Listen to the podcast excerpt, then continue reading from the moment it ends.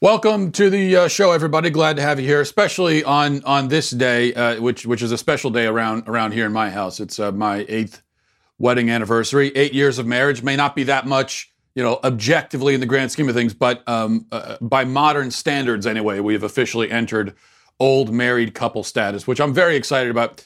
And thinking back to that day eight years ago, you know, a, a lot of joy and hope and promise. Um, except the only problem is that there was a torrential downpour on the day of our wedding you know, we were getting married on the beach, not on the beach physically. We're not hippies. We were in a church, for God's sake, like like civilized people, but a, a church at the beach. And uh, so the downpour was flooding roads and everything, and and um, you know was messing up my wife's hair and her makeup and my hair and makeup because we're a progressive couple. But the real problem, and anyone who's gotten anyone who's gotten married in the last 25 years on a rainy day knows what I'm about to say. The real problem is the nonstop Alanis Morissette jokes that just went on for the entire day. And every person who walked into the church, of course, they're coming out, they're shaking off their, you know, jacket and they've got the umbrella. And then they walk into the church and every single person goes, uh, well, this is ironic. And then they look around, ironic. It's like the Alanis Morissette joke, yeah, pop culture reference. Uh, and it's like as if they're the first person to make the joke, which is even more annoying because no rain on a wedding day, of course, as many people have corrected, this. That is not ironic. It's inconvenient. It's a hassle. It's not ironic. Neither is finding 10,000 spoons when you're looking for a knife in your kitchen. That's just a sign that somebody in your house is a degenerate spoon hoarder. It doesn't mean that it's ironic in any way. In any case, happy anniversary to my wife. Um, what I, uh, what I, and to myself, I suppose. What I want to begin with today is a new survey showing that one in three millennials have a favorable view of communism. Um, and, and this is not the only survey of this type that's been done and found results like this. And it's very, I think, legitimately terrifying to think that communism is becoming so popular. I want to talk about that and why it is that my generation finds communism appealing. Also, two Indian American kids attacked and assaulted a group of black girls in New Jersey. But the New York Times knows what is really to blame for this assault white supremacy. I'm not kidding. And, uh, and also today, speaking on my wedding anniversary, in honor of that occasion, I wanted to talk about the pieces of marriage advice, the common cliched pieces of marriage advice, supposed marriage wisdom that I have found in my experience so far to be completely and totally off base. So we'll talk about that as well um, today. But first, a word from Ancestry DNA. Ancestry D- DNA gives you so much more than just the places that you're from. Ancestry connects you to the places in the world where your story started using precise geographic detail and clear cut historical insights. You can even trace your ancestors' journey over time, uh, following, you know, following where they move from place to place and it just it tells you uh, about yourself. I think this is this is something that in modern society we've kind of lost this sense of being connected to our ancestors and our past. I think in in, in times past they wouldn't have had ancestry. Um, they wouldn't have had the service of ancestry doing, doing DNA tests and everything. But they also wouldn't have needed it as much because they had this connection to their past through the oral history and stories that were passed down. We don't have that. So this is where Ancestry DNA comes in. And to amplify, amplify your results, you can start a free trial on Ancestry and build a tree so your ancestors become more to you than just a name. They've combined DNA results um, with over 100 million family trees and billions of records to give you more insight into your genealogy and your origins.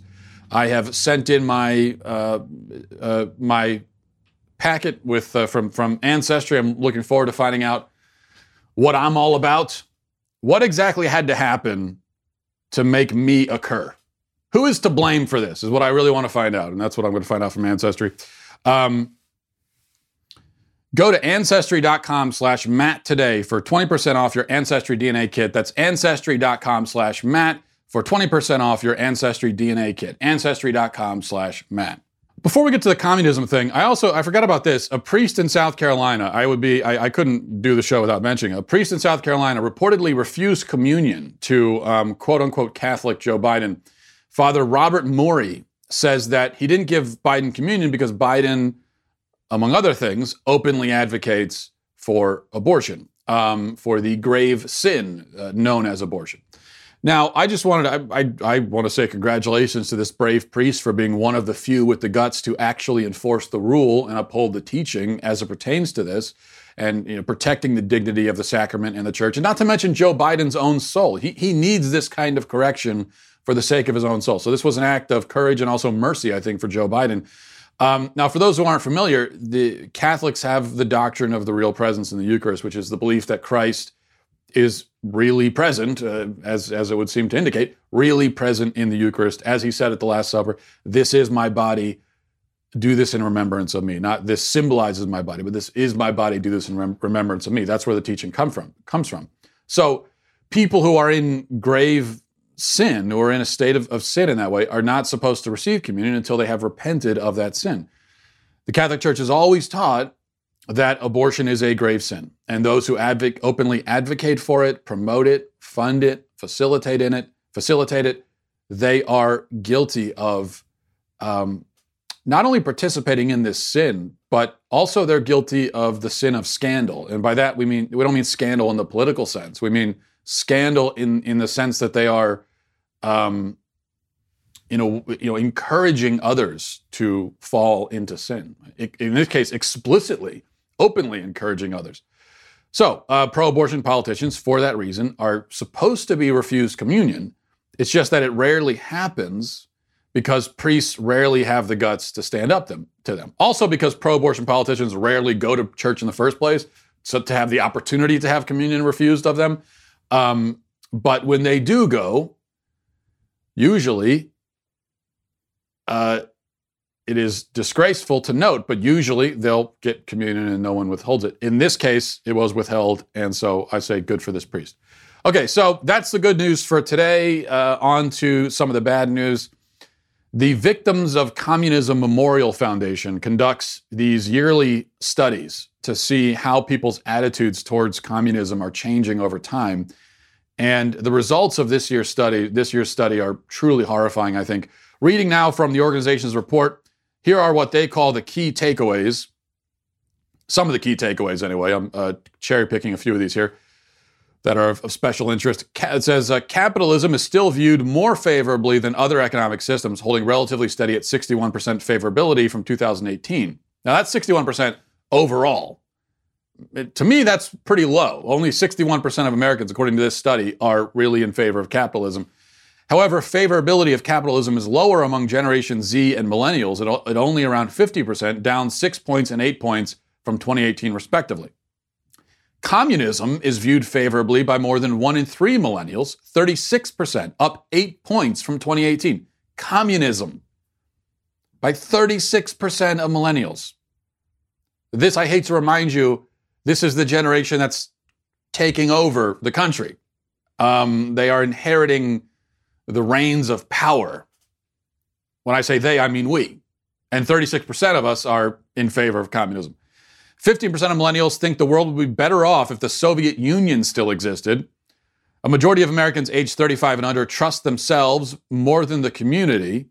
Um, but that's okay. So 35 and under, majority trust themselves. 66% trust themselves more than the community or the government.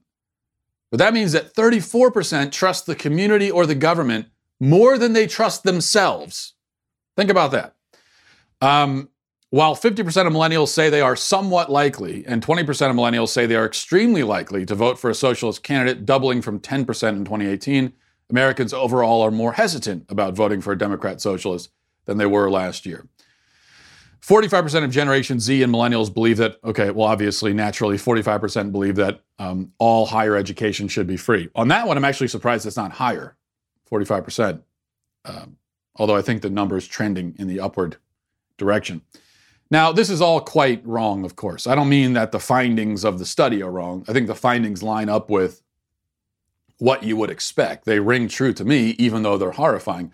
I mean, they're wrong in that the opinions held by many millennials with respect to this issue and with respect to almost every other issue you can think of are wrong. It might be too much to ask, given that people don't like to read anymore, especially read long books, but if everyone would just read the first volume, I've recommended this book a million times. If you would just read the first volume of Solzhenitsyn's um, uh, Gulag Archipelago. He wrote a three volume work talking about his own experience in the Gulag, the Soviet Gulag, but also he kind of weaves that into the overall history of the Gulag system in the Soviet Union. It's a fascinating book. I've read the first two volumes, I haven't read the third volume yet. Um, but it, would be great to read all of them. If you could only read one, just read the first volume. And I, I, there's no way that you could read that book and come away from it still thinking that a socialist or communist system is a good idea. I just, there's no way you could do it. Um, the, these are systems where freedom, liberty, self expression, self determination, human flourishing, human well being are not relevant. They, they, they simply don't factor in. Now, the fact that communist governments promise to take care of everybody and make sure that uh, and make sure that everyone's needs are provided for, and then fail always every single time to follow through on that promise, is almost beside the point. Because what happens when we have this conversation is people say, well, look at the bread lines in Venezuela or the empty grocery shelves. Uh, and, and this is supposed to prove the faults of this kind of system. But even though it's true that that does indicate serious problems with the social system, I think that's the wrong approach. Just observing all the bad things that have happened under communist and socialist governments is not enough, clearly. Now, when I recommended the Gulag Archipelago, it's not because it chronicles all the bad stuff, which it does and does so powerfully and poignantly. The, the real powerful thing about the book, I think, is how it exposes the philosophical flaws with this system. And that's what we need to focus on communicating is the philosophical problem with it. We need to focus on why it's a bad idea. Not just why it's bad in practice, not just why, not, not, not just the practical problems, even if they are significant practical problems, such as mass starvation is a practical problem, pretty significant one, I would think. But that clearly has not been, even if it should be enough for people to be convinced, it's not enough. And the reason is there's always a defense mechanism that's that that that that you know, this defense mechanism has been built up, and it's a pretty effective mechanism. And that mechanism, that strategy, is the classic move of saying, "Well, hey, communism is a great idea, but uh, it's just that it's usually not done right." And when you point to an example of a communist or socialist regime, Venezuela, China, Soviet Union, wherever, that where there's been horrific results, you could always say, well, that's not real communism or that's not real socialism.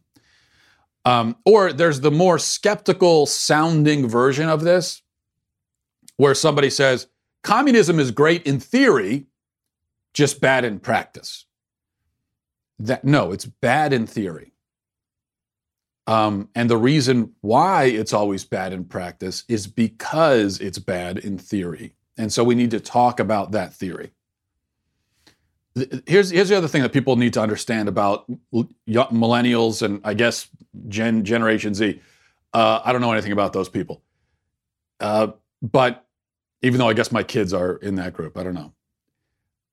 But here, here's what I think some people miss about millennials the arguments, and not just with, with this issue, with, with economics, but with any issue. The, it, the, the arguments that really speak to millennials are going to be philosophical, moral arguments, which in some ways I would say is a credit to my generation that we're a little bit less focused on the practical implications of things which there's a downside to that, which we're seeing, but they're a little less focused on that and a little more focused on the moral argument. Like, what, what's the right thing to do? Okay. Um, and this, this is a fact about millennials that everyone seems to miss. I, how can you miss it? And so this is why the messaging by conservatives to millennials has so often fails.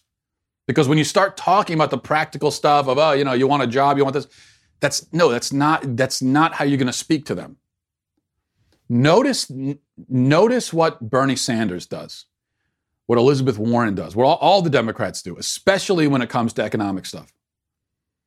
Um, much to the frustration of conservatives, they're not making practical arguments. They're not explaining how their plans are actually going to work because the plans aren't going to work. But from a messaging standpoint, it doesn't matter because instead, what they're doing is they're saying, this is just the right thing. It's the right thing to do. And they're making that moral argument. It's a bad moral argument, but it is a moral argument and a philosophical argument.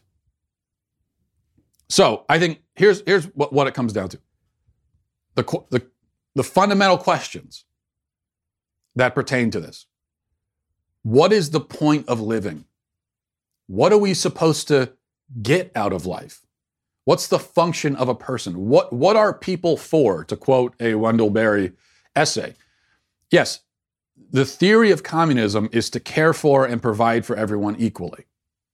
It never works out that way, but never mind that for a minute. Let's just talk about the theory. The problem is that's not what people are for. That is not the most moral system. Even if it worked, which it doesn't. Because we are not, as people, just like pigs in a pen, where you give us food and maybe you clean out the pen every once in a while, and then you leave us to muck around in the mud in our in our little safe eh, confines. That's not what how people work. We are human beings thinking, striving, dreaming, rational creatures, which means in order for us to actually be happy, in order for us to really be fulfilled, in order for us to flourish, we need the liberty to act on our own, make our own decisions, express our own views, work towards our own goals, care for ourselves. This isn't to say that community is unimportant. It just means that um, we are communities of humans, not of ants or bees. And, and communism is great for ants and bees because it emphasizes the community um, completely at the expense of the individual, where the individual basically doesn't exist and doesn't matter. That doesn't work. For, for, for creatures that literally have hive minds, that's great. For human beings, it's not so great. And I think that has to be our message the reason why communism is so appealing to younger people is that, as I've argued, there's way too much focus on the practical pitfalls of communism, which, which leaves open this idea that in theory it's great and someone just has to figure out how to make it work because it's the most moral system and it's a system that's going to make people the happiest and so we should do it if we could. And also because before even making the point that communism destroys liberty, which is the main point, the real reason to oppose it. But before even getting there, people need first to actually desire liberty and freedom. And, and herein lies, I think, the real problem. A lot of younger people today just don't have that desire for liberty, for freedom, for independence, because it hasn't been instilled in them. And that's what we need to work on getting people to understand, especially young people, why freedom is a beautiful and necessary thing and something that will ultimately make them happy and fulfilled and why it is the most moral thing. You know, why it is better to have a system where people are free and they have self determination, even if you have things like poverty and so on. Um, you know, I, I, I knew we had a problem when I started seeing, when it comes to this, you know, you, you started seeing these reports in the last few years about how kids are driving at later and later ages they're putting off getting their licenses because they're content to be chauffeured around by their parents. And it's a small thing, but it's illustrative because it used to be that kids couldn't wait to get their licenses, right? Because they, they want to be able to get out on their own, hit the open road, have some independence, have some autonomy.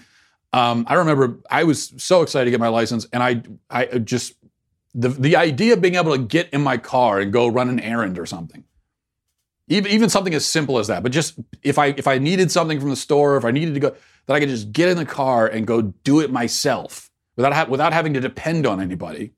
That to me, I couldn't wait to do that. I was so excited to run my first errand as an adult.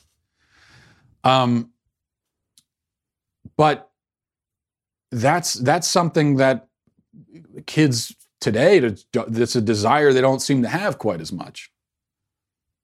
You know, and in a similar way, it used to be that you'd be excited to leave your home once you were old enough and live on your own, get out on your own. Even if you end up living in some dingy apartment or whatever, even if your li- living conditions are downgraded in some respects from what you had at your parents' place, you loved it because it was yours. It was your space. You could do what you wanted. It was your thing. You were basically free to live as you wanted. Um, but younger people don't desire that anymore either, which continues to be shocking to me. Just I, I can't I can't wrap my head around that mentality because I, I, wanted to move out when I was 16, not because I had a miserable home life, but just because I wanted to be on my own. I was just, I was just tired of, of I, I wanted to do my own thing. But now you've got 26 year olds who don't really have that desire. They don't, they don't really want to do their own thing. Um, so uh, it, it's, and, and again, with, with, with something like that, if you want to make an argument to people that, hey, you, know, you should get your license and you should move out of the house and, and, and live on your own. I think it's important to have the younger generation doing that and learning how to live independently and learning that independence is a good thing. But if you're going to make that argument, once again, you can't really make it on practical grounds. Because in a way, as opposed to with something like communism, the uh, the the the very sort of localized communism of a of an adult that still lives at home with his parents and is taken care of by the government of the house, which would be their parents. That does make, in a practical way, I mean, that does make some practical sense because you're saving money and, and all of that. So, in a way, practically speaking, yeah, I can see why you would do it. But there's more of a philosophical argument. It's a philosophical argument for why, even though it makes practical sense, you still shouldn't do it because it's it's not because that's not how you are going to flourish as a human being. You'll be more comfortable that way, but you're not going to be happiest. You're not going to flourish. You're not going to become yourself, figure out who you are, come of age, mature. None of that's going to happen if you're still depending on your parents. I think these are the kinds of arguments we make. And, and um, if we start doing this, then I think that's how we get people to abandon this idea that communism is the way to go. All right. Um, well, we've been dumping on the Washington Post for uh, mourning the death of the great mass murdering serial rapist scholar al Baghdadi. But I think the New York Times deserves, as always, a share of the ridicule this week. I, we should, if we're making fun of the media, we should always include the New York Times because they're always giving us more and more reasons to make fun of them. I point now to an article, an op-ed published a couple days ago, which no matter how cynical you are about the media, you might not even believe this is real. You're, you'll probably you're probably going to look this up and Google it to see if it actually exists, which I encourage you to do. But it is real. It does exist. It's by uh, Nell Irvin Painter and it's a, an op ed about an assault on a group of black girls by two Indian boys, Indian American boys. But Painter knows who is really to blame for this white people. So listen to this. Um, she says in the pages of the New York Times two 17 year old boys accused of harassing four African American middle school, uh, middle school girls using racial slurs and urinating on one of the victims are facing charges including bias, intimidation, and lewdness. The incident, which took place during an October 18th high school football game in the New Jersey suburb of Lawrence Township and was partly captured on video that circulated on social media, involves a cast of characters that have, have given some observers pause. Police say the boys are of Indian descent. While it's tempting to see the reported ethnicity of the boys suspected in the assault as complicating the story and raising questions about whether the assault should be thought of as racist, I look at it through a different lens. Instead of asking what, it, let me just stop here actually for one second it actually doesn't complicate the story at all. And it doesn't raise questions about whether or not it's racist. It, there's nothing to, for, for, for those, for rational people to see a non white person acting in a bigoted way to another non white person, that's not complicated. That doesn't raise questions of whether it's racist. It's very uncomplicated. That's racist. Because as rational people, we understand that racism obviously exists among all people, not just white people. But um, the author here doesn't seem to agree. So uh, she says instead of asking what the boy's reported racial identity tells us about the nature of the attack, we should see the boys as an act. Listen, listen carefully to this. We should see the boys as enacting American whiteness through anti black assault in a very traditional way. In doing so, the assailants are demonstrating how race is a social construct that people make through their actions. They show race in the making and show how race is something we perform, not just something we are in our blood or in the color of our skin. Enacting whiteness. By assaulting someone, no matter what race you are, you are enacting whiteness. Why? Well, because white people are the only ones who are racist. But you see the circular logic here. Uh, you know, uh, when when a non-white person assaults another non-white person, uh, that has to be racist. Why? Because white people are the only ones who are racist. So you see how the the the circle goes. Every every racist incident is by a white person, or white people are to blame for it. And so when you have a racist incident that doesn't involve white people, well, no, it, it but still involved white people because white people are the only ones who can be racist. And we just go around and around in that circle of logic. Um, or anti-logic, I guess we should call it. Uh, let's see. Should, should we read any more of this? At first blush, the reported assault sounds nauseatingly familiar, like the run-of-the-mill American racial harassment that has been uh, always been in common, um, but has become increasingly revealed thanks to videos shared on social media. The boys' actions resemble those of people who feel empowered to act out their resentment against non white people who are deemed out of place, confronting them with hostility or slurs or calling the police. The people patrolling what they see as their spaces are often, but not always, white. The Yale sociologist Elijah Anderson calls areas that are policed in this way the white space, even though the spaces in question are officially public. So, just to understand what's happening here. When someone is assaults or abuses another person in a space. The person who is doing the assaulting and the abusing is defending the white space, even if they're not white. They have now become, I don't know if it's a Manchurian candidate kind of thing where we as white people have brainwashed them to enforce our space, whatever that is. There's someone in the white space, get them. I, I, don't know if they imagine that we're, you know, we're whispering that into a microphone or to something, uh, you know, a chip implanted in their ear and they're following our orders, hypnotized. I don't know what they imagine how this works, but but um, that's basically the result. Uh, and then it goes on from there. And anyway, I think you've probably heard enough. You get the idea. This is, I think it it should be noted that I looked up this author's uh, biography and seeing what it says here. It, it won't surprise you that this is someone from academia. I don't know if they're still in academia, but someone who, who was in, in academia. This is what you send your kids to a mainstream college, um, to a major, you know, secular kind of college, what I mean. This is the kind of thing they're being taught as fact. So this is not hyperbole or me being satirical or anything. They, the left really believes that only white people can be racist by definition. And so any racist thing that happens has to be the fault of white people. That is actually what they believe. That is actually what they teach to kids as a fact in school. And it, of course, is completely insane and has no basis in reality. Um, and it it entirely ignores the fact, and in fact is is meant to obfuscate the fact that um, bigotry and so-called intolerance and racial hatred is extremely pervasive and common all across the world and very often is much more common and much more pervasive and much more uh, uh, uh, violent and aggressive and dangerous in non white parts of the world.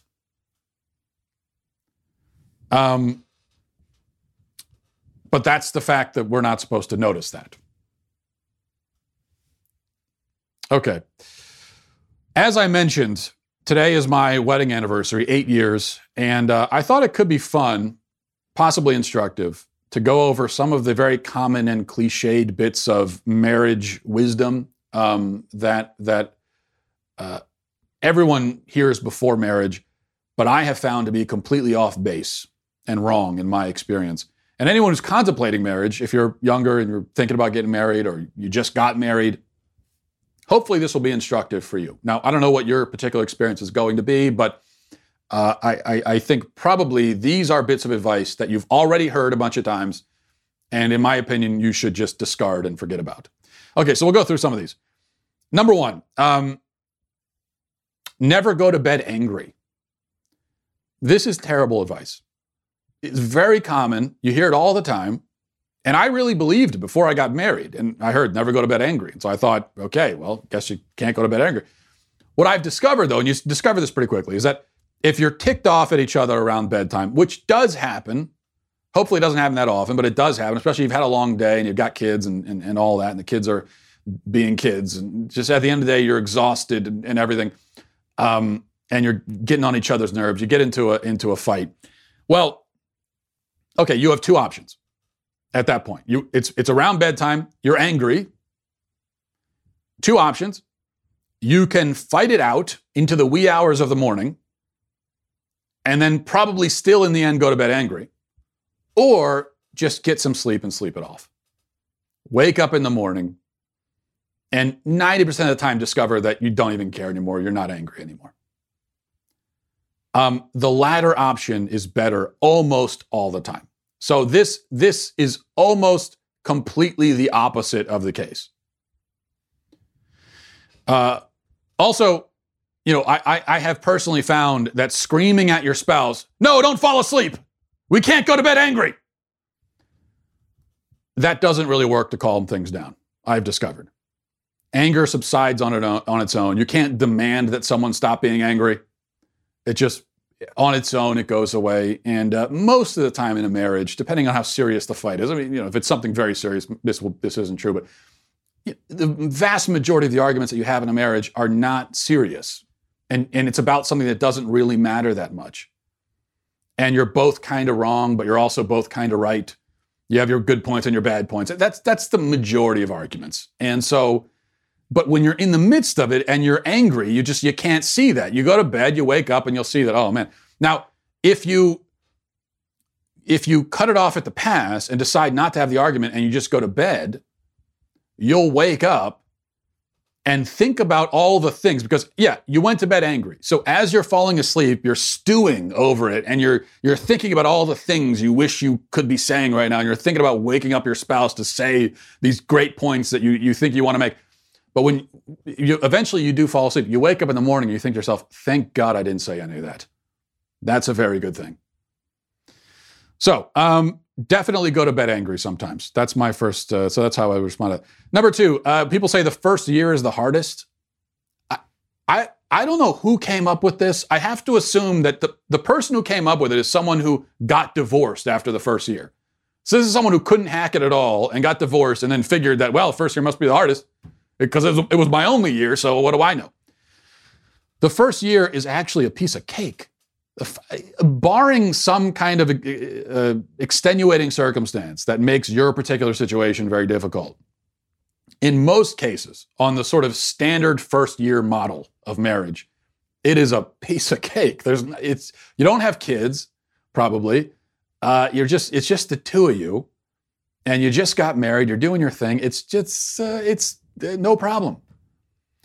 It's it's not until later when the kids come and you got the bills and and and and you've got just all the challenges and the vicissitudes of fortune, to use a phrase that I use quite commonly in my household. Uh, it's with all that that you start having the challenges, and, and, and that's when you have the more difficult moments. I think telling people that the first year is the hardest just sets them up for failure by giving them a false confidence where they get through the first year, they look back at it, they say, Really? That's the hardest it's going to get? You kidding me? This is a piece of cake. And then, uh, and then the first time they hit a real speed bump, everything falls apart because they weren't they weren't expecting that. Number three, people say, uh, you know, never keep anything from your partner. Don't keep anything to yourself. Now, this is true if if the point is that you shouldn't like hide money or have affairs or something like that, then and with the money thing, now that that is a cliched common piece of advice about don't have separate accounts and, and don't do that. That I think is 100% correct. That's absolutely true. Um, you get you're letting money come in between you and a marriage, and you both have your own money. That's that you're just asking for. You, you're at you are base. You might as well be literally asking for a divorce at that point. You might as well cut to, to the chase and just and just ask for the divorce because that's where you're headed if you if you're letting money come between you in a marriage like that. But um, uh, w- with the exception of those kinds of things, the way this is often translated, when people say don't keep anything from your spouse, the way it's translated in a marriage a lot of the time is that you should always share your feelings and your concerns with your spouse all the time, never hold anything back or keep anything to yourself. And that, that is definitely wrong. It couldn't be more wrong. Now, um, someone on Twitter, very, I was talking about this on Twitter last night. Someone on Twitter very wisely described this as, I wish I could steal this and pretend that I came up with this, but, uh, but I didn't. Someone said that this is like using your spouse as an emotional toilet. It is the emotional toilet approach to marriage. And that is you're just you're you're dumping all of your emotional baggage on your spouse, vomiting out all the complaints and miseries of the day, not because you want to bond with them or share with them, but just because you're trying to unload and you don't want to have it and it just makes you feel better to get it all out there. You're trying to vent. A good rule of thumb, I think, is this if you have to justify what you're saying by qualifying it with, I'm just venting, you probably should have kept it to yourself. I think 90% of the time, what you feel the need to excuse by calling it venting is something that you that you were selfish for saying in the first place because you're taking your own miseries and you're dumping them on your spouse. Just backing up the dump truck and uh, unloading it. Here you go. Go scream into a pillow if you if you need to, but your spouse is not a pillow to be screamed into. Um, the uh, number four, marriage is 50-50. Uh, this is I think obviously now I before going and we're going into marriage, I knew that this was this was BS. Uh, marriage is 50, marriage is not 50-50. You, you, can't split everything down the line 50-50. If you try to do that, it's kind of like the money thing. It's you you are marching right to the divorce attorney if you're trying to have a marriage like that. Uh, if you're trying to be like my kids, the twins, who are con they're, they're because they're six years old, so they insist that everything is exactly equal you know, they start measuring, oh, you gave him a little bit more cereal than me, that kind of thing. Um, uh, th- that's you give them both a cookie and they, they hold the cookies up to see who has a little bit more cookie than the other. The, the one with less cookie demands to be compensated for the cookie they're missing out on. If you if okay, it's one thing if you're a six year old child operating that way, but if you're trying to have a marriage that way, uh, it's just not going to work. What I would also say though, because it's common for people to say, oh no, marriages aren't 50 50, they're 100 100, in that you're both giving 100% of the, 100% all the time. I think that's also wrong. That is also bad advice. Or maybe it's not so much bad advice as it is uh, an unrealistic expectation that you are giving to a married couple when you say that. Because even if it's true that in an ideal world, both spouses should be giving 100% all the time. That's not how it's ever going to work. And so, in certain areas of your marriage and in the family and in the household, uh, you know, the husband is going to be doing 85% and the wife is doing 15. And there are other areas where the wife is doing 92 and the husband is doing 8. And there are even going to be times when one spouse is doing 100 and the other one's doing 0. That's just how it works. And and I think the point is you can't measure it. When you're sitting there trying to measure, whether you're trying to measure 50 or you're trying to measure 100, if you're measuring at all and you're comparing like that, it, you're setting yourself up once again for failure. It's just that a marriage can't work that way. And I also think actually that um, I, I think it's really important in a marriage, especially when there are kids are involved. It's important that both spouses get chances sometimes to do zero. So I think as a spouse, you should be volunteering to do 100 sometimes so your spouse can go do zero for a little bit.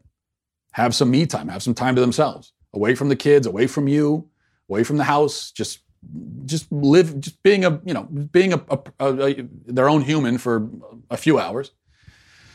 Um, I think that's extremely important. And uh, talking to a lot of married couples, it seems like there are a lot of people in marriages where they're ne- where they never get that. Never. They're never given a chance to go and just do zero.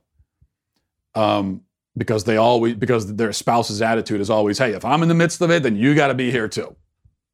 You're not if you I, I, you're not getting a break if I don't get one at the same time. That is a lethal attitude, I think. And then number five, uh, the, the, fifth piece of bad advice is um, people say, and this comes in, in different forms, but people say happy wife, happy life. You know, this is another one that could be interpreted in a positive, good, healthy way. If what you mean is that you should try to look out for your spouse's happiness generally, then sure. Although wives should be doing that for their husbands too. Now, I don't. It doesn't rhyme as well, so you happy wife, happy life. It's a nice little rhyme there. Happy husband, happy, I don't know what would rhyme with husband that means life. I'm not sure anything does. But both spouses should be looking out for the other person's happiness, which isn't to say that spouses should be dependent on the other for their happiness. But voluntarily, we in a marriage should be wanting to do what we can to help our spouse be happy. The problem is that the way this often gets translated is that the husband should just give the wife what she wants, always agree, never argue with her, et cetera, et cetera, yada, yada. And this idea is communicated in a variety of half joking, but not really joking at all ways, like happy life, happy wife, or happy wife, happy life, or, or, someone says uh, something like, you know, the most important words for a husband to learn in a marriage are yes, dear. Anything in that vein. All the stuff about how the wife is always right, um, and this is something I heard before my marriage constantly. Uh, it, guys would come up to me and they would say, Well, the best advice I can give is she's always right. And then they, they kind of do that thing where they're half whispering, but not really. Uh, the best advice I can give is she's always right. Now, first of all, this strikes me as enormously patronizing to women, where you're just patting your wife on the head and saying, yeah, There, there, yeah, you're right, honey, okay. But more to the point, it's an absolutely pathetic way for a man to approach marriage. And it's hard for me to believe that any woman actually respects a pushover like that. There might be a part of them that likes it because they get their way, but they don't respect you. If they can if they can walk all over you, they're not going to respect you. Women don't want yes men. They just want men. Um, he, here's the fact of the matter. Wives, and this is a news flash, Breaking news here. Wives are not always right. Sometimes they're wrong. Um, in, in fact, a, a wife is just as likely to be wrong as a husband because you're both fallible human beings. You're not perfect. She's not perfect. Nobody's perfect. So she can be wrong. It does happen. And when she is wrong, as a husband, you should tell her. Now, it doesn't mean you should scream at her or be condescending about it, but if she's wrong about something, you should say so. And if it starts an argument and you're in the right, then then hold your ground. You don't you don't have to give up just to just to try to keep the peace or whatever. Uh, if your wife's happiness hinges on always being agreed with and getting everything she wants all the time, then she needs to grow up. Okay, your wife is an emotional child in that case, and you can help that process by being a grown man yourself because you are also an emotional child in that you have allowed your marriage to become this. But hopefully, your wife is like mine. My wife is a grown woman, she's an adult. Um, she can not only handle being disagreed with, but she very much prefers it over being placated with a head nod. Now, I generally have no reservations. Maybe it doesn't surprise you, but I have no reservations generally with, with disagreeing.